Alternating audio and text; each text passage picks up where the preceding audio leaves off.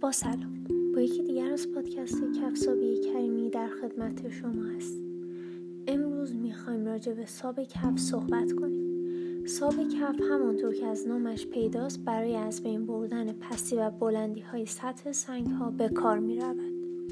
این کار را برای پر کردن سوراخ های ایجاد شده سنگ ها و همچنین این امر به شفاف و براق شدن سنگ کمک شایانی می کند.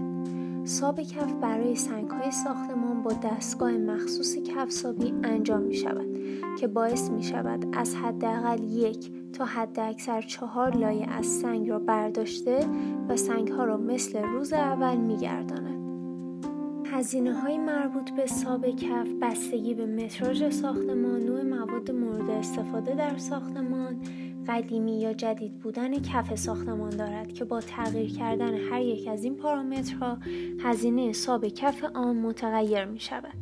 انتخاب بهترین روش برای ساب کف یک بنا به عواملی مانند سن بنا، میزان جرم گرفتگی و محل بنا و میزان در معرض آلودگی قرار گرفتن آن بستگی دارد. گاهی برای تمیز کردن کامل یک بنا باید از روش های ترکیبی استفاده کرد. سپاس از همراهی شما.